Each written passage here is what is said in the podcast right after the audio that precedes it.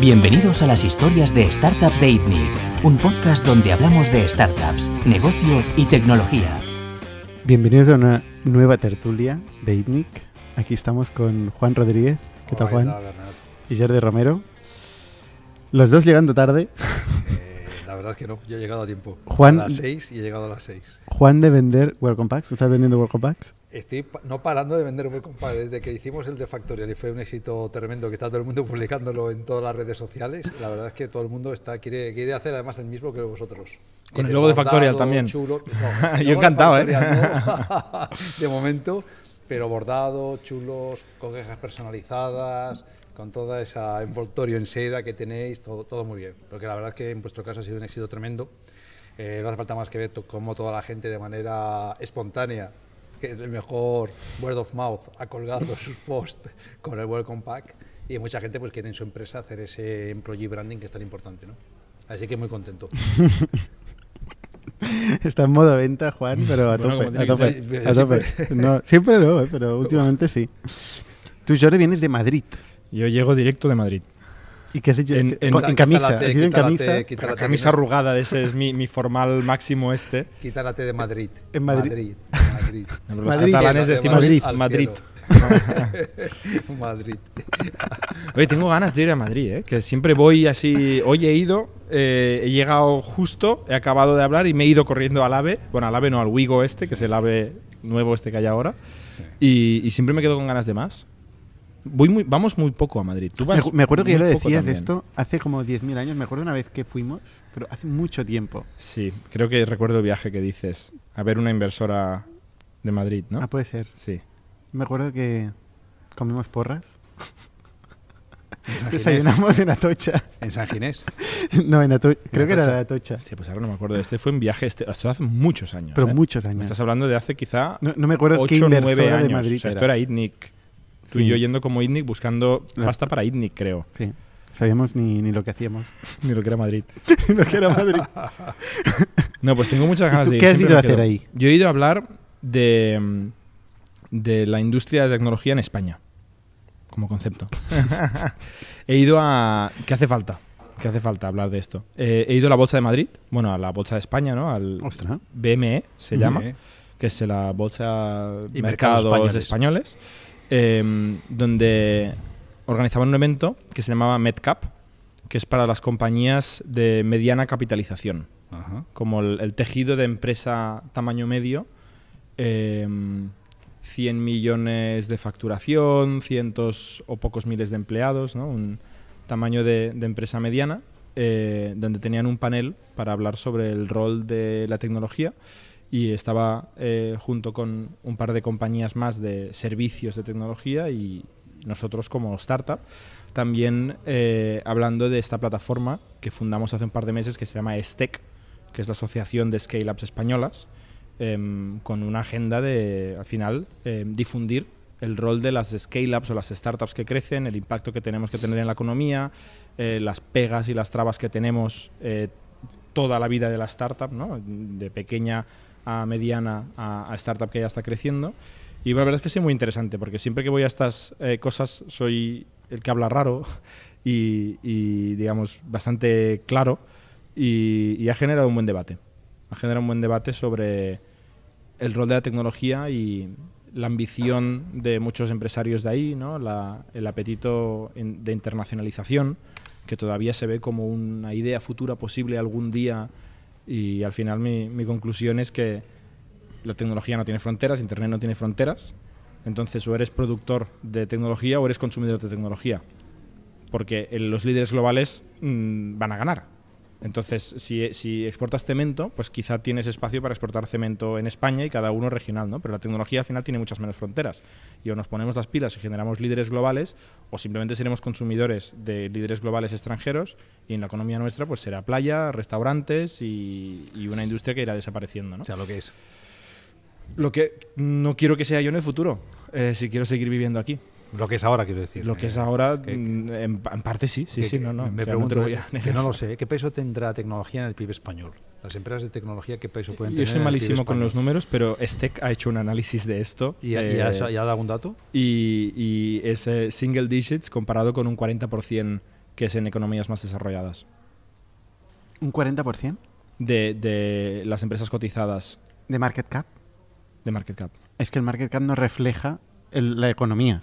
Correcto, Son cosas vaya. completamente No, no, es diferentes. que no es un 40% en ningún lado. Por eso, es que Es creo que obvio. ni- en No, no, ningún lado es más pero- del 10, pero igual. en, en Es market. No, ya, bueno, claro. Lo va a ser. La pregunta es, Pero por, por márgenes, ¿Cuándo? por crecimiento, por escalabilidad. Obviamente la gente que vende comida y electricidad eh, factura muchísimo. O sea, es un porcentaje muy también es grande verdad que hay más tecnología cada vez en, en casi todos los sectores, ¿no? O sea, la gente que vende co- comida, eh, pues son empresas tecnológicas a día de hoy. Sí, sí. Bueno, este es otro debate, ¿no? De si Netflix es una empresa tecnológica o, una em- o- o no. Que ahora, de hecho, el mercado ha dicho que no. Hablas de contenidos, ¿no? Ahora parece que es una productora de contenidos como todas las otras. Y se ha ajustado el múltiplo al de todas las otras. Pero bueno, nos vamos de tema. ¿por, por qué dices que hablas raro? Bueno, Dice, eres el que habla raro, ¿por Soy qué? el que habla raro.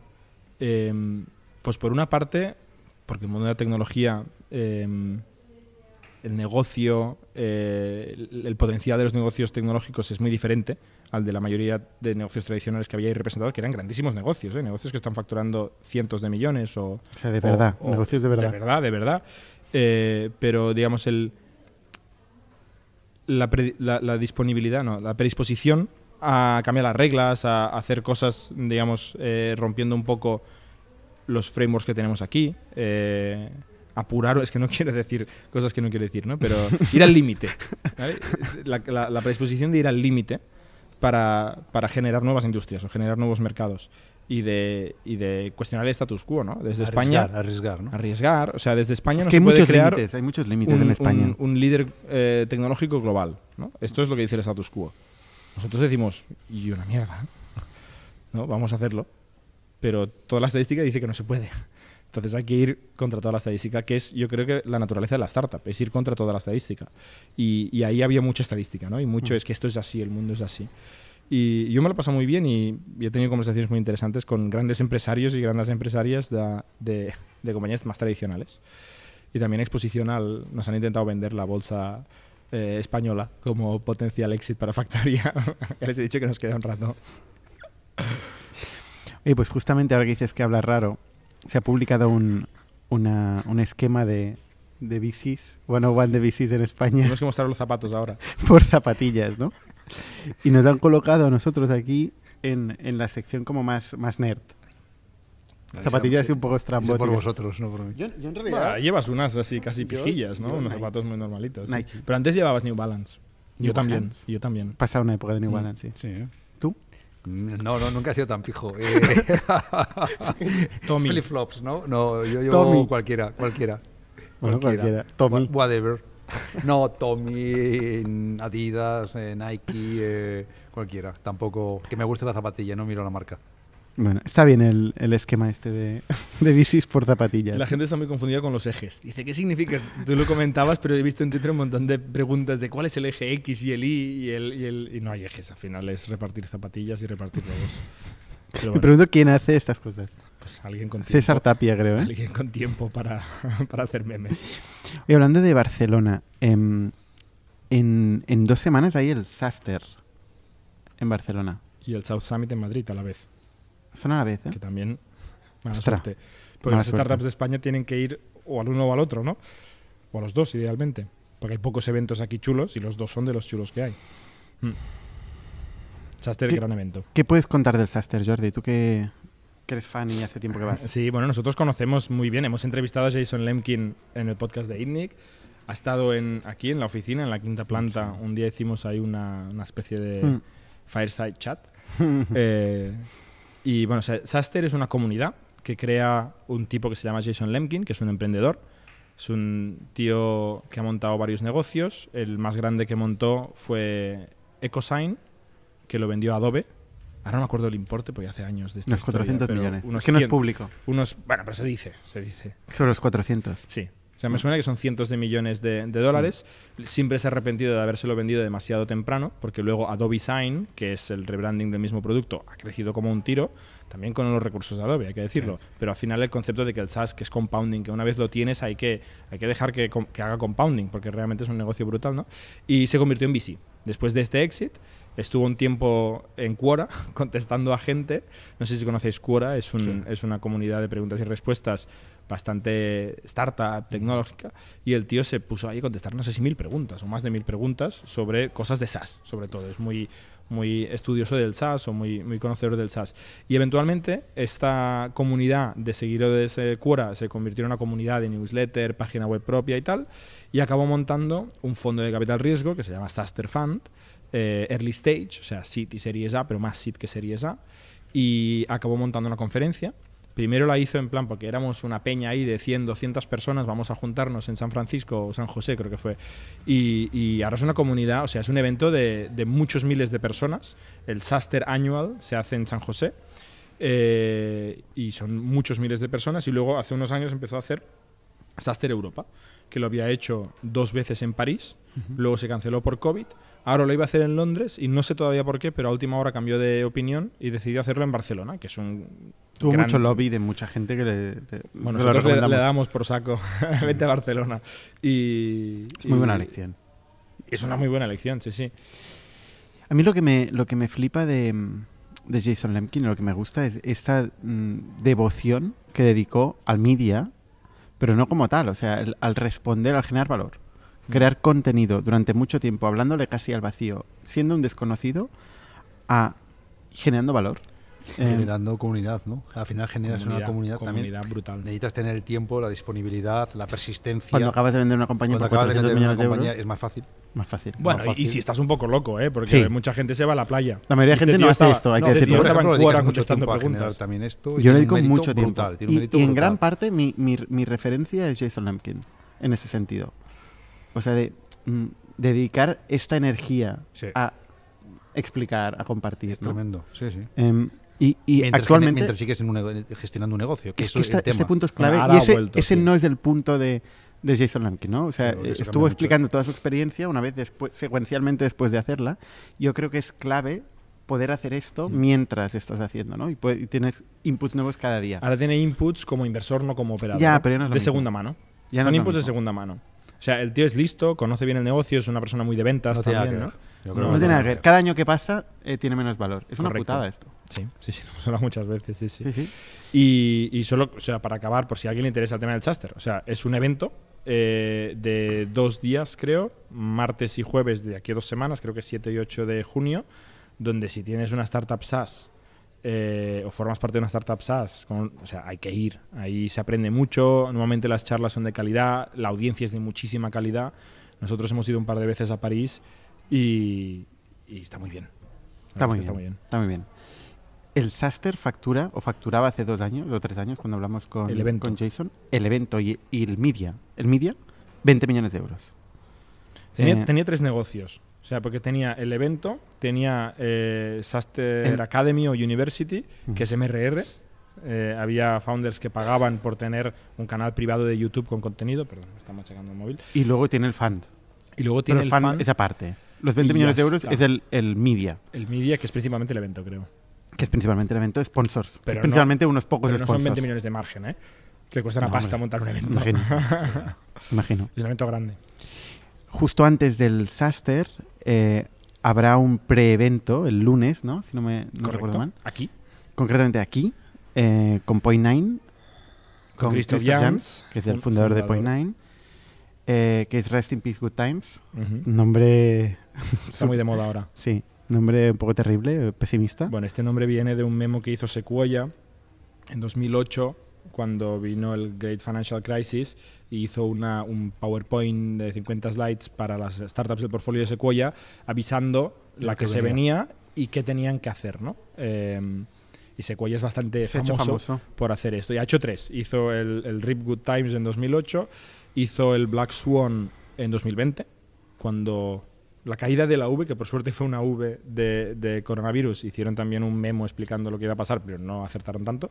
Y ahora acaban de hacer uno, ayer, eh, que no me acuerdo el nombre, pero lo mismo, explicando por qué ha llegado esta crisis, por qué creen que puede durar bastantes años, eh, supply chain, tipos de interés, inflación, que baje la demanda, que baje la demanda consumer, con lo cual baje la demanda, o sea, las compañías sufran, luego baje la demanda B2B, ¿no? Y hay una espiral de la muerte que esperemos que no sea así, pero bueno, O sea, Em, caída en U.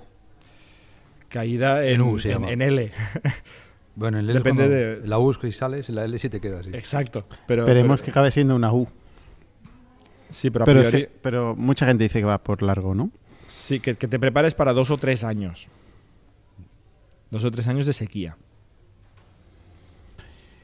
Sí, gran, gran parte del, del cliente tecnológico es la empresa tecnológica. ¿No? Entonces, sí, ahora están empezando a haber muchos layoffs. ¿no? Hay mucha gente que vende por seats.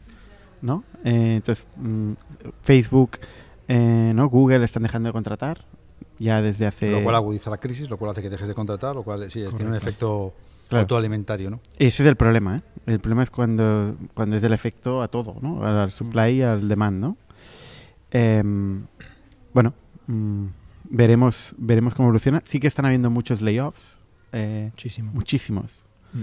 De hecho, desde el COVID hay páginas que se dedican a traquear los layoffs. Y lo estaba viendo, hay una, por ejemplo, que se llama layoffs.fyi, donde se publican toda la gente que se, que se va despidiendo por el mundo eh, por- debido a la crisis. Y los más bestias son eh, justamente los food deliveries, que crecieron muchísimo eh, durante el COVID. O sea, es un símbolo de Nike, perdona. No es una L ni una U, es un símbolo de Nike, la recuperación que plantea Sequoia. Sí, porque no llegas al punto de origen. Perdona. Em, Gorilas ha despedido a la mitad de la plantilla. Mm, la mitad, ¿no? Getir al- a muchísima gente, 4.480 personas. ¿En serio? Sí. Eh, bueno, esto es lo que pone aquí el número. ¿eh? Eh, Gorilas 300 de una plantilla total de 600. Mm. Eh, yo qué sé, Lacework, PayPal, Gorilla solo tenía 600. sorprendentemente. Porque tiene muchos, muchos autónomos. Si esta información es correcta, eh, eso es lo que eso es lo que pone. Klarna, Sí, el eh, Buy Now Pay Later. sí, sí. Los, los sueco, suecos. Sí. Eh, unicorn, de- bueno, desde los primeros Claro, unicorn estos muy en tocados. Europa. Estos muy tocados. Tipos de interés más altos, lo cual hace que además el aplazamiento sea mucho. Uf, eh, conseguir capital más caro. Este, este, este, este, este, a este sector está tocado, sí. 700 personas se, se van a la calle. El 10% de la plantilla. Y además lo hizo el CEO con un pre-recorded vídeo en Slack que anunció. Esto, ¿Cómo se anuncian estas cosas? También es, es- En- en está un siendo curioso. remoto, distribuido. Sí, sí. O sea, de golpe te, habido llegas por la mañana, te conectas en Slack y ves un vídeo del CEO que dice que todo el mundo, bueno, todo el mundo no, 10%, 700 personas se van a la calle. Y no sabes si tú estás, si no estás. Entonces tienes que empezar a buscar listas. No te va el Gmail, eso es mala señal. Sí, sí, es complicado. Además, dice que el, el severance package depende de tu ubicación. O sea, bueno, en fin, un vídeo bastante, bastante curioso. Se ha hablado bastante de esto. Netflix ha echado de momento al 1% de la plantilla, 150 personas. Eh, Storytel el 10%, 100 personas. Bueno, en fin, eh, que, que son, tiempos, China. son tiempos complicados. Sí que esto pasó ya en el COVID. eh, yo tengo la, la sensación de que cuando hay estas crisis es, es una muy buena excusa también para empresas que estaban quizá pensando que les sobraba grasa y, querían hacer una operación bikini y que de repente tienen una buena excusa para salvar cara y hacer un, un buen reseteo. Eh, porque en el COVID había algunas de estas que quizá no se explica, porque quizás son empresas rentables, que no se les afecta la demanda, que no necesitan capital y que si lo hacían bien todo antes no tendrían que haber hecho tanto layoff y que quizás es la excusa y de aprovechar para hacer limpieza ahora que está más aceptado. Y la gente no va a criticar su empresa por hacer un, un despido del 20% de la plantilla cuando todo el mundo lo está haciendo. ¿no? Yo creo que hay un poquito de esto mezclado aquí. Cuesta mucho tomar decisiones de... O sea, despedir a la gente mm, es algo muy difícil. Bueno, por muchas razones muy obvias, ¿no? Por muchas razones muy obvias. Pero mm, si la gente... eh, si los managers de los equipos tuvieran liderazgo eh, y fueran valientes y esto pasara cuando tiene que pasar, no tendrían que pasar estas cosas de golpe, ¿no? Eh, que, tienen, o sea, las compañías tienen que hacerlo en, en masa eh, porque realmente tienen grasa y tienen, ¿no? y tienen estructuras ineficientes, ¿no? Y tienen que llegar situaciones y excusas de este tipo porque la gente no toma este tipo de decisiones, ¿no? Es muy difícil. En general, tomar decisiones, parar cosas, parar negocios, echar a gente, son cosas que no todo el mundo sirve. Eh, yo creo que eso es un gran problema de, de las empresas. ¿no? Bueno, y cuando una empresa crece mucho y además el capital es abundante, eh, es la receta perfecta para que haya grasa. Ese es el y tema para- principal. Y, y- y es lo que ha habido. Eso es lo que ha Llevamos pasado en años 2020, de capital 2021. en exceso eh, y de mucho crecimiento. También porque el COVID ha acelerado demanda de, de muchos tipos de negocio y tal, ¿no? Y entre el crecemos a cualquier coste y total el dinero es gratis o casi gratis, muchas ineficiencias, ¿no? Y de repente ahora, aunque no necesitaran, aunque no tuvieran un problema, dicen, bueno, freno de mano, vamos a limpiar y, y volvemos a una posición lógica, ¿no? De, de razón. Mm, Está claro. O sea, si tú imprimes dinero, que, que el problema ha sido que los gobiernos han, impres- han, im- han imprimido mucho dinero y el, el precio del dinero, que es el tipo de interés, es cero, pues lógicamente empresas que no son rentables o que nunca van a ser rentables o muy marginales eh, consiguen eh, financiación muy grande y siguen moviendo la pelota, ¿no? Pero Ah, el tema es, cuando tú eres un founder, un CEO, un equipo ejecutivo y tienes 200 millones de euros en el banco, eh, empiezas a hacer de todo. Empiezas a contratar a gente. Eh, empiezas a relajar el criterio de contratación. Y de golpe empieza a tener una estructura, una complejidad en la compañía que, que, eh, te puede parar. ¿no? Yo antes he escuchado a ti diciéndole a otra persona, decías, ostras, tenemos el mejor equipo que nunca hemos tenido en Camalún. ¿no? Tienes un equipo ahora mismo concentrado, tú no tuviste esa situación de, de levantar tanto dinero eh, durante el COVID, al contrario, eh, tuviste que racionalizarlo todo, ¿no? Y, ha- y te ha quedado un equipo top, súper cohesionado, que os comunicáis casi con telepatía, ¿no? Y ahora está funcionando, no está funcionando como un reloj, Sí. ¿no? Eh, sin embargo, por, por ejemplo, en Factorial hemos crecido mucho en estructura, eh, tenemos muchos nuevos managers. em, yo creo que lo hemos hecho de forma razonable. O sea, nosotros no estamos en la situación en la que eh, nos tengamos que planta- plantear layoffs, por suerte, em, o reestructuraciones, pero sí que es verdad que, que tenemos grasa.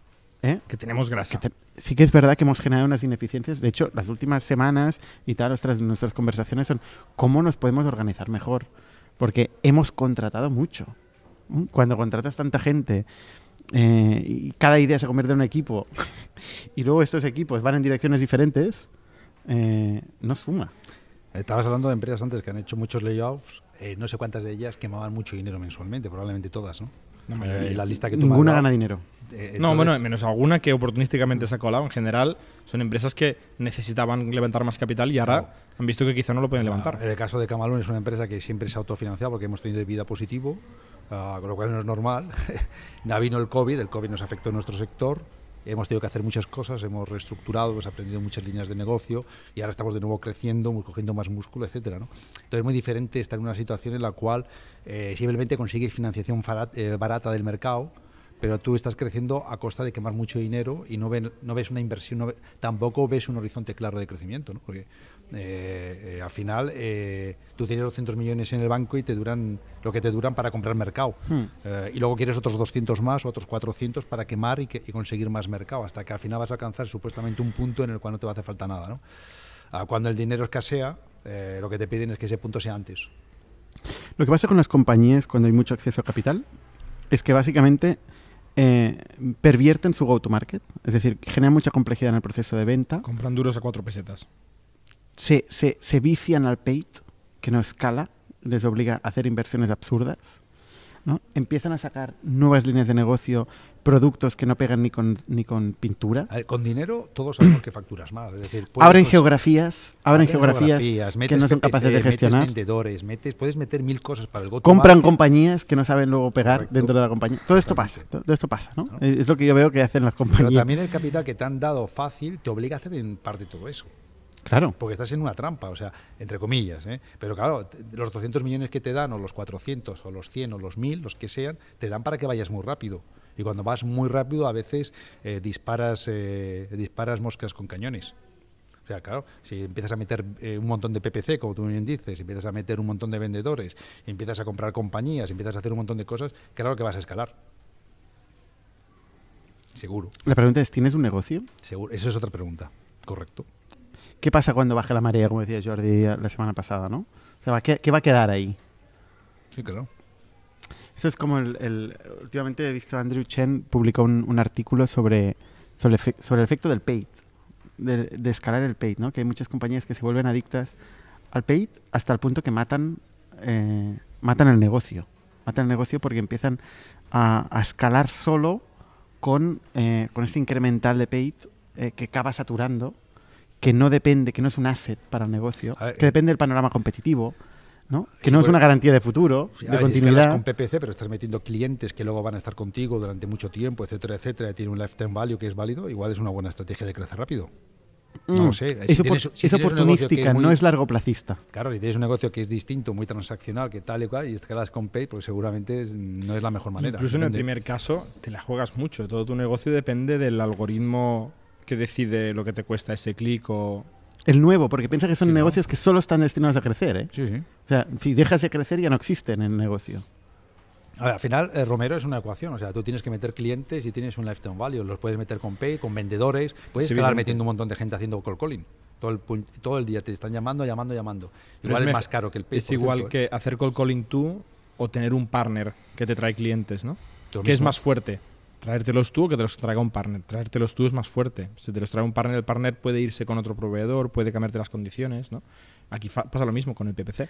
Cualquier día te cambian el precio, te- se, se acaba, no conoces cómo funciona por dentro. O sea, cambian el estás en- algoritmo, cambian el precio, cambian el escenario competitivo. Hay otra, Estás en el que terreno de levanta otro, 200 ¿no? millones de euros. No tienes un activo.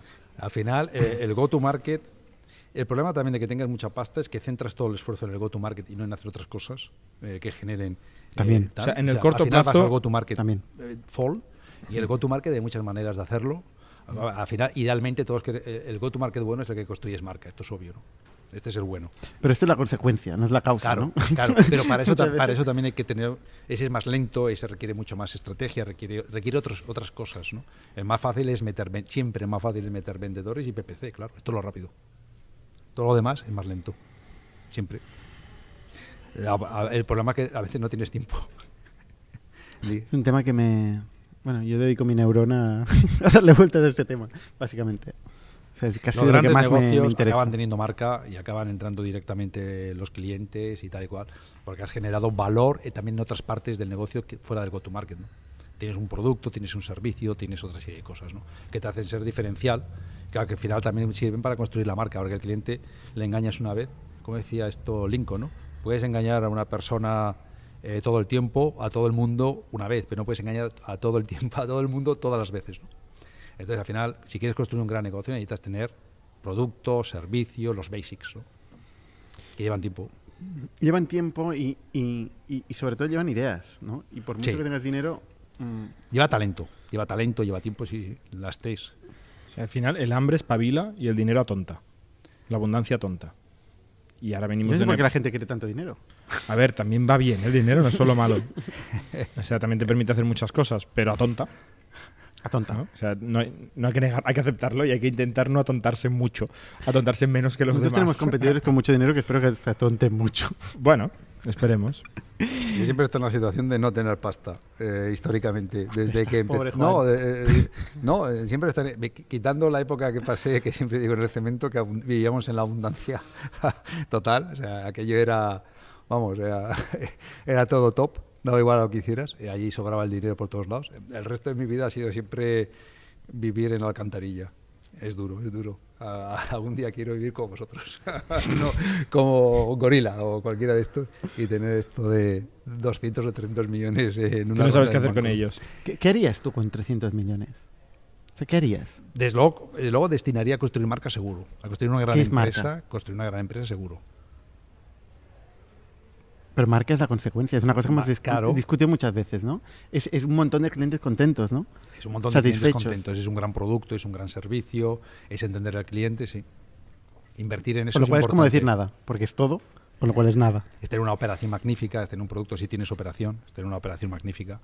300 millones de euros son muchos, mucho dinero, ¿eh? 300 de millones de euros son mucho dinero. Y luego el go-to-market Yo- yo le invertiría decía en, Bosch- en general en explicar todo eso, ¿no? Toda esa gran, todo eso que has generado lo explicas. Es, es mi pierna, ¿eh? Yo le decía al Albert Bosch que, mm, que va a hacer con, no sé, no sé cuánto levantaron, 30 millones en la última ronda. Y hacía cara como de, hostia, es una, es una buena pregunta, ¿no? O sea, Y como nosotros nos preguntamos cuando levantamos 80 millones de euros, ¿no? O sea, al final maximizas las oportunidades que tienes de financiación Eh, porque al final la dilución que vas a tener está fijada, ¿no? Y vas a buscar, pues evidentemente, los ma- mayores recursos según las condiciones de mercado. Eh, y, y- y buscas ser competitivo. Luego no tienes la fórmula, ¿no? La gente te pregunta, oye, ¿qué vas a hacer exactamente con este dinero? No, no tienes la fórmula, pero intentas convertirlo en valor, en la mejor marca. Bueno, en eso estamos, ¿no? Eso, eso me lleva a... Yo le estoy comprando acciones. Porque primero tienes la pasta y luego piensas en qué lo usas. No primero piensas lo que necesitas y luego pides la pasta para hacer eso, sí. Porque si no la tienes no puedes Es- ejecutar ese exacto, plan. ¿no? es al revés. ¿no? Entonces, como te entra primero la pasta, y luego piensas, ¿y ahora qué hago? Bueno, es un poco el... el- Es el- un poco huevo gallina. Es un poco huevo Es gallina. un poco huevo gallina y piensas un poco lo que harías con la pasta, suficiente como para conseguirla. Si la consigues, luego ya aterrizas el plan. y ahí, eh, si todo va bien, te has acercado al número que tocaba. O te has quedado largo. Hablando de mm, Jason Lemkin, justamente antes leía un, un, un tweet que publicaba es cuando las compañías tienen que ir multiproducto. Em, y es un debate interesante, ¿no? Eh, normalmente las de- hay muchas compañías, sobre todo en software, que empiezan con una feature, ¿no? Eh, Y que luego hay un momento donde dicen, oye, necesito subir el ARPU, eh, ¿no? Eh, necesito vender más a cada cliente porque no puedo crecer siempre al mismo ritmo, eh, el mismo re- ritmo relativo, cada vez más difícil, ¿no? Y tengo que empezar a, a componer crecimiento, crecimiento en cartera, crecimiento en nuevo cliente. Y eso me dice que bueno, tengo que ir a, a multiproducto. Ir a multiproducto es, es un poco eh, easier said than done, ¿no? O sea, eh, Has hecho un milagro exacto. contra todo lo pronóstico y ahora tienes que hacer otro. Claro, casi nada, ¿no? Tienes el cliente que dice, ah, bueno, ya tengo el cliente. Sé mucho emprendedor Tienes una pequeña marca. mucho emprendedor viene, cuando nos viene el pitch, nos dice, no voy a hacer esto, voy a, voy a hacer este problema y luego ya, como ya tengo el cliente, le voy a vender esto que no tiene nada que ver y esto otro que no tiene nada que ver, porque ya tengo el cliente, ¿no? El cliente ya lo tiene todo el mundo en LinkedIn, por ejemplo, ¿no? O en el mercado, pero de ahí a que tu producto le encaje, que tenga product market fit en cada nueva idea que tengas, em, pues no es obvio, ¿no? Y lo que decía Jason Lemkin es que ellos han calculado, me encantan esos estudios, ¿eh? que la cifra para ir multiproducto de clientes es 10.000. 10.000 clientes. 10.000 clientes. Y depende de si es enterprise. Díselo, acá iba a decir, díselo a Workday, por ejemplo, ¿no? Depende si eres de enterprise, mid-market o SMB. em, pues, a ver, si eres de enterprise, dicen es 100, 100 millones de euros de ARR. Te quedas sin base y tienes que ir al multiproducto. Si eres de SMB, son más 20 millones de ARR. ¿no? Nosotros estamos en- por ahí, ¿no? Em, Entre 20 y 100. 20 y 100. Eh, nosotros nacimos multiproducto, es decir, nuestra, nuestro diseño es... Nuestra visión era multiproducto. Y hemos i- ido Pero, realmente empezamos con una feature también. Dentro del, del esquema y la visión multiproducto all-in-one eh, HR Software, empezamos con un Hay calendario de vacaciones. Hay que empezar por algo. Eh, y curiosamente hoy, incluso hoy, cuando miramos nuestra base, hay un gran porcentaje de gente que utiliza nuestra primera feature. Totalmente.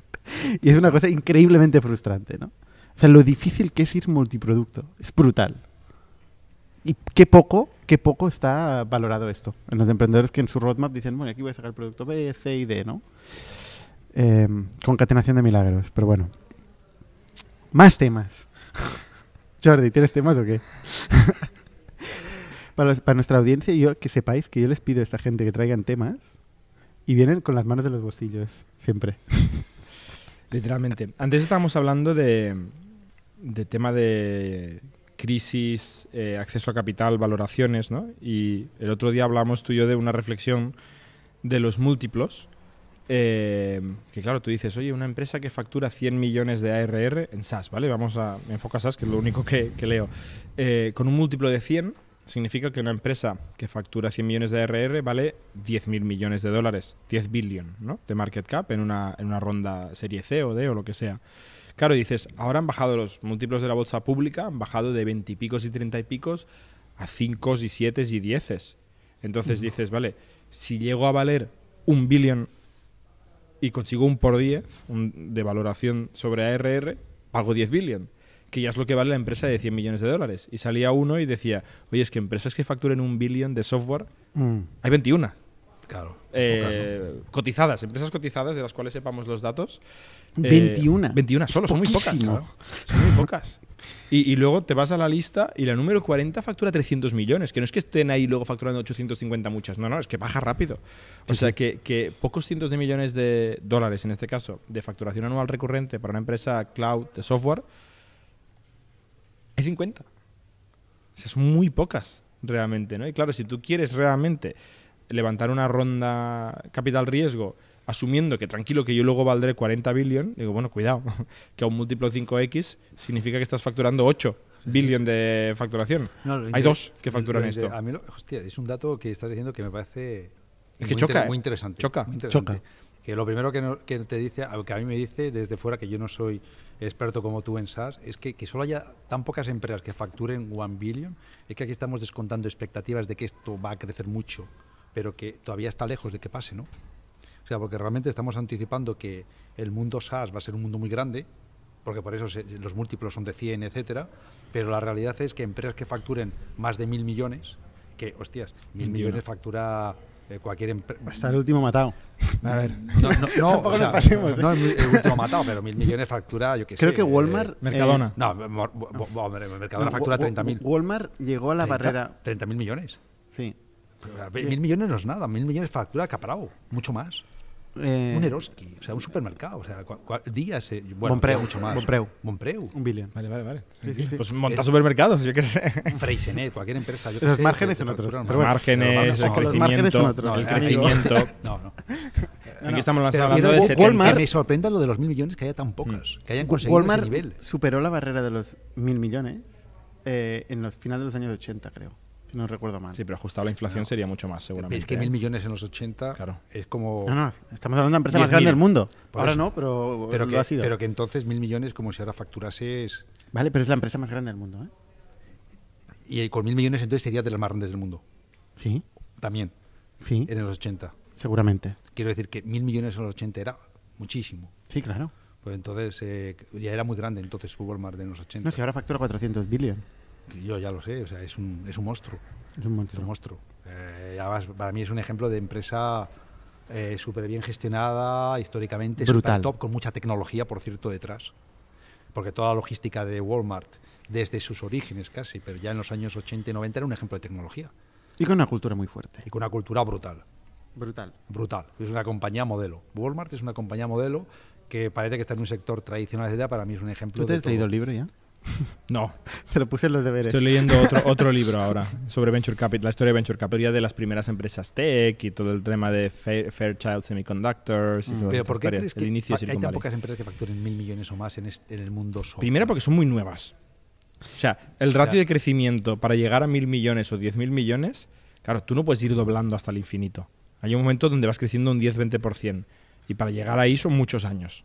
Pero y estas son empresas relativamente jovencitas. con penetración relativamente baja, porque para llegar a facturar eh, 300 o 400 millones. Mira, la más eh, grande, Sí. empresa SaaS que más factura del mundo, cotizada, es Salesforce. Estamos hablando de. SaaS, ¿eh? Estamos sí, hablando de SaaS. sí. Pero fíjate que, Que técnicamente es cloud, pero es casi todo SaaS. son Sí. el top del mundo en market cap, ¿eh? 26 millones de Salesforce. ¿A Salesforce ha, ha- ha copado el mercado? ¿Lo ha llenado? ¿O le queda un montón de recorrido? Pero Salesforce, ¿cuánto factura? 26 mil millones el Que año esto pasado. ya es otro nivel. Lo, lo Sí, mismo pero hay que cuatro que- Mercadona. Ya, pero pero, ves- margen, y que pero mar- Inditex- y ratio de crecimiento. Y que los AirPods. Pero margen, Pero tú ves la- el número de empleados, los AirPods, los famosos AirPods. Los famosos AirPods facturan lo mismo que Mercadona, que Inditex y que Salesforce. Todo el mundo, toda esta gente Sí. factura lo mismo. Pero no es la misma la facturación de Salesforce que los AirPods en márgenes brutos. Y ahora digamos que ¿Quién Mercadona... tiene más margen? ¿Quién tiene más margen bad Pues online? mira, Salesforce, Bad online. 1. 2. AirPods. Ba- Cua- 40%, 50%. no, ¿Margen bruto o abajo del todo? Margen bruto. Abajo, abajo. Abajo del todo depende del crecimiento, abajo, Juan. Todo depende del crecimiento. eh, los AirPods es una empresa con sol- o sea, es una, es una línea de producto, ¿vale? Eh, luego, eh, Inditex, pues tiene una propiedad intelectual, ¿no? Tiene una- es más escalable. Luego Mercadona, ¿no?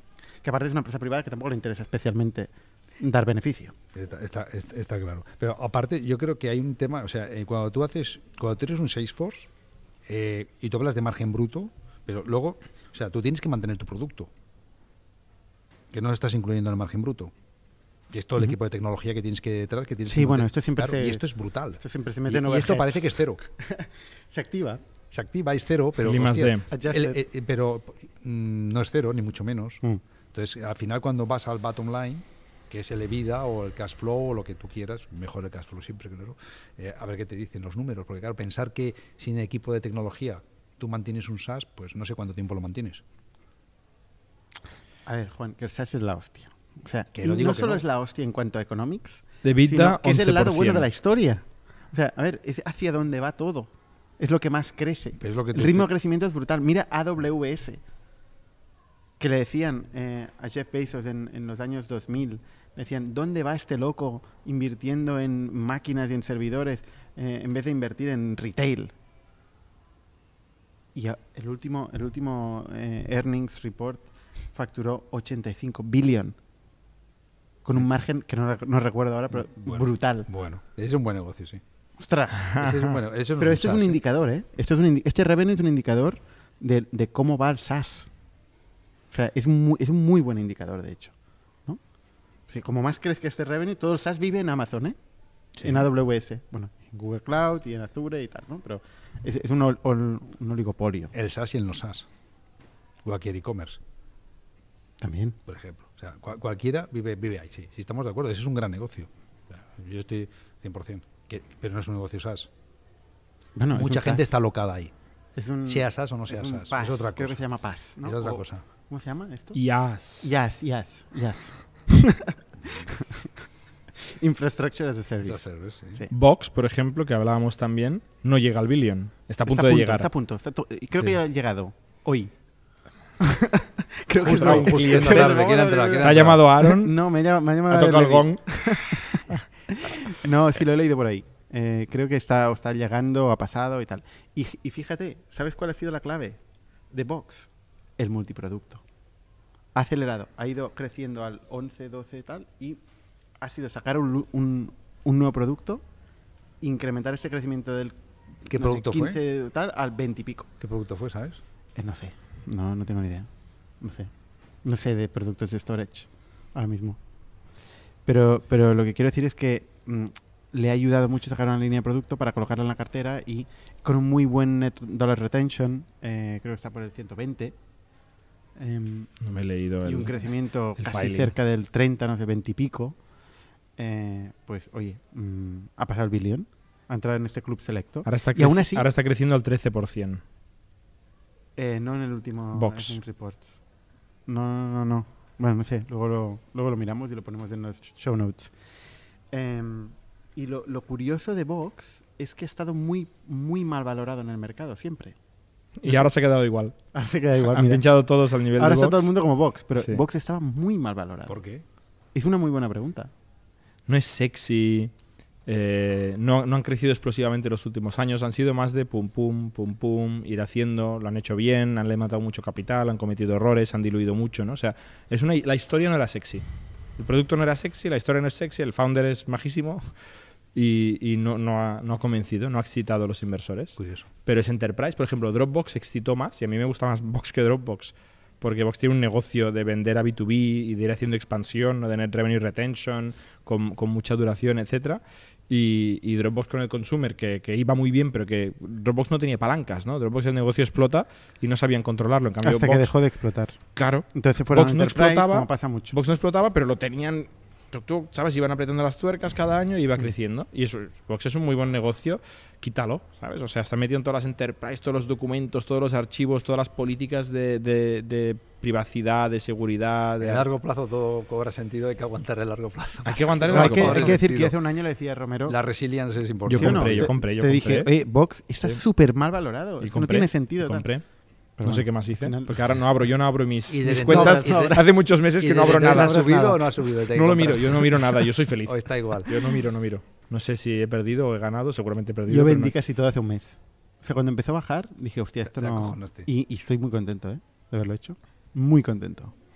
Me, me ahorré, me ahorré un valle heavy, ¿eh? De la muerte. Bueno, a ver, que son cuatro duros, ¿eh? ¿Y, y has vuelto a comprar? ¿Has vuelto a Alguien comprar? pensará que- ¿Has vuelto ¿eh? a comprar o todavía...? No, no, no, no, claro, yo ¿eh? compré Coinbase Ah, bueno, Y no solo pilló Coinbase, sino que todo Coinbase. cripto ha caído. Lo.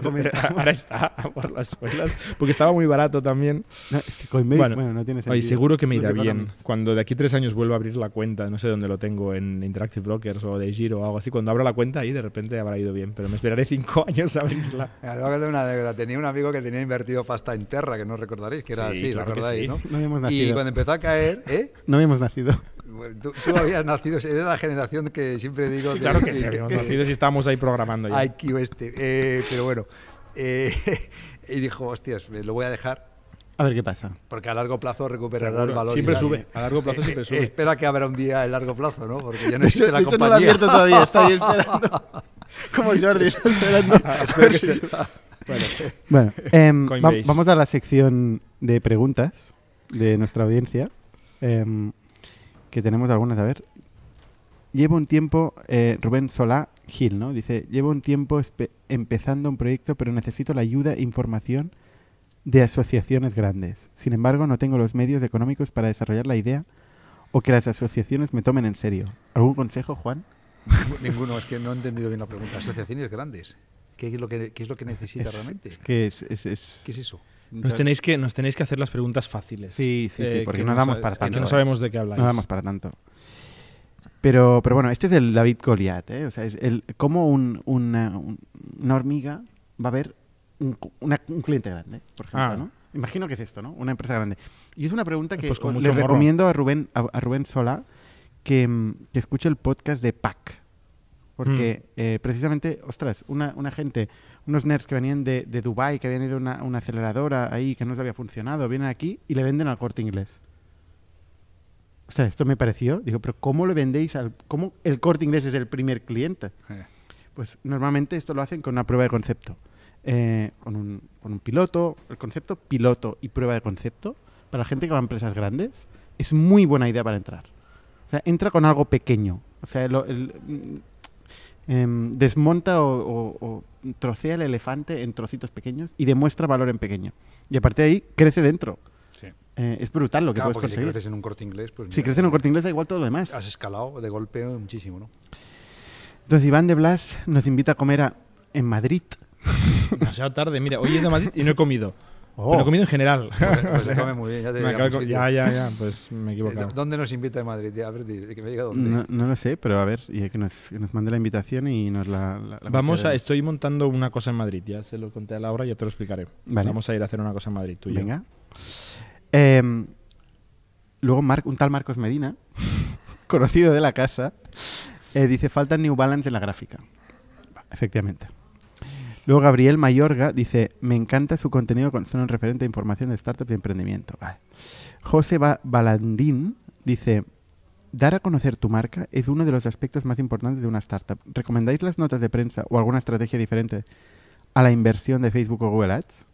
Clientes felices. pero, pero, pero alguna inversión diferente. Es que la inversión en Facebook y Google Apps no es una estrategia, insisto, es oportunismo. Hoy funciona, mañana no sirve de nada.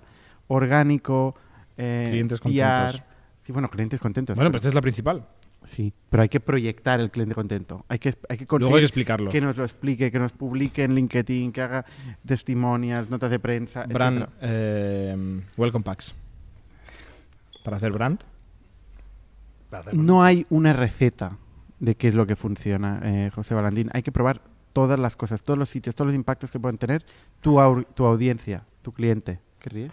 La última pregunta que acaba de llegar para Juan.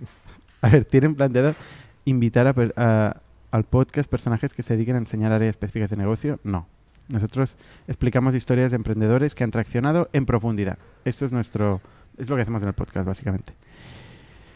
Eh, ¿Qué más? Sergio, ¿a qué tipo de empresas diríais que les afectará menos esta crisis? En cuanto al mercado en la que operan, me refiero. Bueno, primero las que ganan dinero en lugar de perder. Eh, y segunda, las que, las que no estén afectadas por, por el precio consumo, ¿no? por la inflación, por el acceso a deuda, todo lo que va a crédito ahora se va a encarecer. Todo lo que sea esencial y sea rentable va a ser lo menos afectado. Los que, Los que, la caja positiva, los que crezcan y demuestren crecimiento. pero que claro, si demuestras crecimiento es más fácil también conseguir pasta.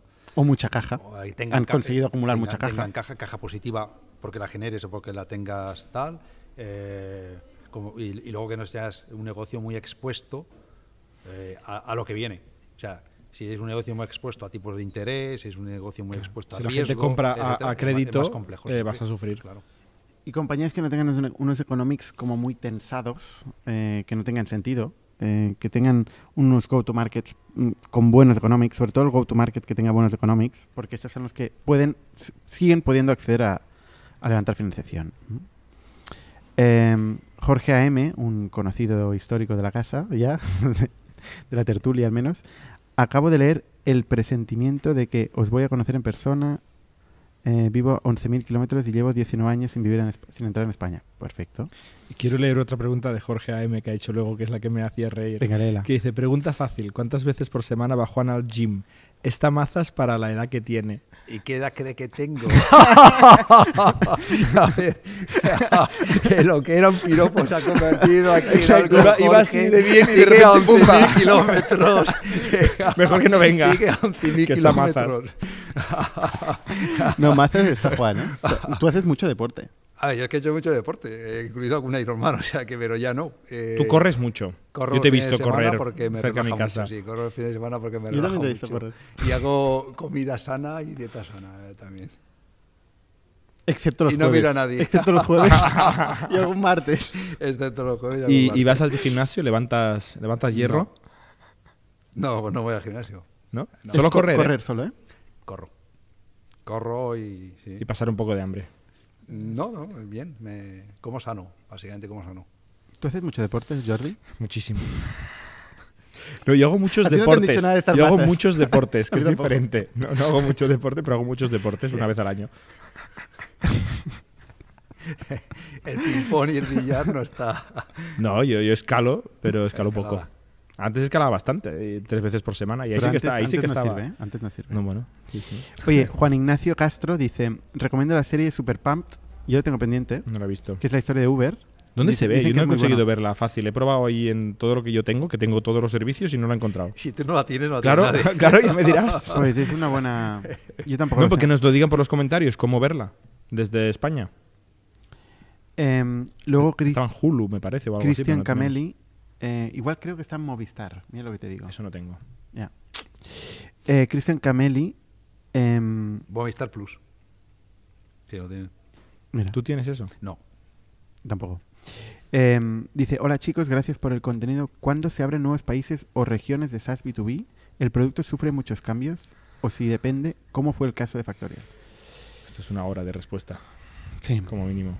Sí, a ver, nosotros en Factorial eh, es un poco, es poco convencional. Nosotros tuvimos un, un master plan. eh, y no es habitual, un master plan de, de- geografías.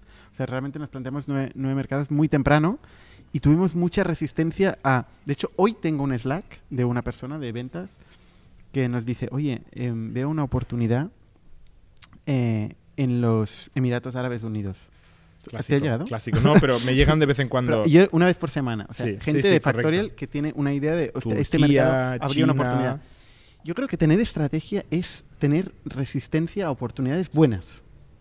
O sea, realmente decir que no a oportunidades buenas es tener una estrategia. Porque si cada oportunidad buena se convierte en un equipo y más complejidad en la compañía, A ver, siempre eso es se- la. Bernard, ob- sí, 100%. Los don'ts son más importantes que los do's. Totalmente. Siempre. Esto es primero de estrategia. Los don'ts es más importante que los do's. Y mira que son siempre. impopulares, ¿eh? Siempre. Es muy, o sea, ser capaz de decir no y saber cuáles son los don'ts y cuáles son los do's, eso es, vamos. O sea, no- Eh, Factorial nos planteamos nueve mercados. Estos nueve mercados representan el- la mitad de la economía mundial, 40 trillones de PIB. Esa frase la, la tengo, pero es que la podía decir debajo del agua. ¿eh? Eh, y, y es una oportunidad suficientemente interesante e importante y con, con suficiente oportunidad también competitiva como para dedicar toda nuestra energía. Entonces no tenemos, no planteamos nuevos mercados. Pero la pregunta es si el producto sufre muchos cambios. Muchísimo. es un pain de la hostia. Depende del producto. Factorial sí. Eh, sí. En, en mi vida pasada, eh, Teambox, no. El idioma. y Salesforce igual tampoco. Y Salesforce muy poco, el idioma. O Gong, o yo qué sé, depende. Mm. claro, Herramientas depende, de que depende- productividad que no tienen que ver con la legislación o con la localidad. Un gestor de tareas. Mira, esto me encanta. Esta pregunta de Federico López que dice, oye, tengo una empresa rentable. ¿Qué características o KPIs pueden indicarme que es una buena decisión transformarla en una startup? Es decir, empezar a levantar rondas Y y, dejar de ganar palmar, y palmar pasta. ¿no? O sea, yo no entiendo en qué momento una- alguien que tiene una empresa rentable dice, ¿cómo puedo transformarla en una Pero- empresa que palme dinero? Pero, ¿qué, qué, qué diferencia entre una empresa rentable y una startup? ¿Qué, qué es una startup? Eh, o sea, Si todo va bien, una empresa que gana dinero Esta es la definición. con Eh, un modelo ¿qué es de negocio innovador. Ah, Eso es perdón. interesante. ¿Qué es una startup? Una startup es una empresa que trata, trata de hacer en una generación lo que normalmente una empresa tradicional tardaría tres o cuatro generaciones. Vale. Eso es una startup. Está muy bien, Jordi. Yo creo que es una empresa que está eh, creando un nuevo modelo de negocio. Hace- Es, un nuevo modelo de es negocio, que es la manera de hacer esto. Claro, que no hay otra manera. Para mí es una empresa, ninguna de, la- ninguna de, de- de las definiciones, ¿eh? para mí es una empresa que tiene una gran incertidumbre, se enfrenta a una gran incertidumbre eh, no planificable, eh, que puede crecer a un ritmo muy fuera de lo convencional em, y que y, y- ya está. Pero esto son consecuencias de un nuevo modelo de negocio. Tiene mucho riesgo, tiene mucho upside. Pero no tiene por qué ser un nuevo modelo de negocio. Yo creo puede que ser o sea, una algo nueva forma de hacer un producto con un, mi- con un modelo de negocio antiguo. El modelo de negocio no tiene por qué ser la Distribución, o sea, yo meto ahí distribución y producto. Lo que está claro es que tiene que haber mucha innovación. Para hacer un salto exponencial eh, en el crecimiento, tiene que haber una innovación, que es una palabra que odio, eh, eh, muy significativa, ¿no? Eh, entonces, lo que define una startup para mí es el crecimiento y la incertidumbre. No es perder dinero. Es que, es que perdemos el norte, de verdad. ¿eh? Gonzalo Verdugo dice, ¿cuáles son los stacks tecnológicos que se manejan en ITNIC? Eh, stacks tecnológicos. mm, Backend Ruby on Rails, backend Ruby. Frontend. Eh, ostras, espera que. React. React, hostia, como que mal estamos. Para que te olvides de eso. Que lo diga Juan. Que te lo diga Juan, es que estás muy mal. Y, y React, React. Native para aplicaciones móvil. Gracias. Y luego en, en- en infraestructura hemos ido modernizando. Antes en Indic teníamos todos un stack un poco de ir por casa y nos hemos ido modernizando ahora todo lo moderno. Dockers y Kubernetes y mandangas así. Mm. Y Amazon, somos muy de Amazon también aquí. Bueno, em, hay gente preguntando cosas como en dónde invierte Juan, que eso es lo que queremos saber todos. Yo llevo años preguntándoselo y todavía no lo sé. Creemos que tiene un búnker con oro, porque es muy de los, de los fundamentales. Es la pero opción nunca favorita. nadie lo sabremos. Es la opción ganadora. Tenemos varias teorías. y cada cual me temo que es más friki sería. Bueno, oye, eh, os dejo con un par de recomendaciones em, hoy, que es la primera recomendación y la más importante, mi nueva serie de Manager Tips. Para ti, Juan. no me la pierdo Tres minutos a la semana en el, en el canal americano de Factorial. em, yo también lo publico en LinkedIn y por ahí. eh, de cosas que me han servido, que he aprendido gestionando personas. He recibido mucho feedback, pero estoy encantado de recibir más. Y también en Factorial eh, tenemos un nuevo podcast em, que ha empezado nuestro eh, Head of Growth, Jonathan, donde hablan también de management. ¿eh? Nosotros compartimos, somos la metacompañía, hablamos de cómo gestionar personas y al mismo tiempo estamos aprendiendo a gestionar personas y compartimos todo lo que aprendemos. La verdad es que está muy bien el podcast que está haciendo Jonathan con varias gente de Factorial, es decir, utilizamos managers internos y estamos explicando la verdad pura y dura, a veces demasiado, sobre lo que nos está costando aprender. Lo explicamos todo. Lo explicamos todo. Sí, sí. Eh, entonces os dejaremos en el show notes de, en la descripción, vamos, de, del canal de, de YouTube, los links, los enlaces a estos dos canales. Y nada, lo dejamos aquí, vamos al pitch. Gracias Juan y Jordi y hasta la semana que viene. Somos un ecosistema de startups tech de Barcelona, creadores de Camalún, Kipu y Factorial, entre otras. Ofrecemos más de 5.000 metros cuadrados de coworking a startups y organizamos eventos diarios para discutir negocio y tecnología hasta la saciedad. Desde ITNIC Fund invertimos en equipos con capacidad de construir grandes productos y negocios. ¡Te esperamos!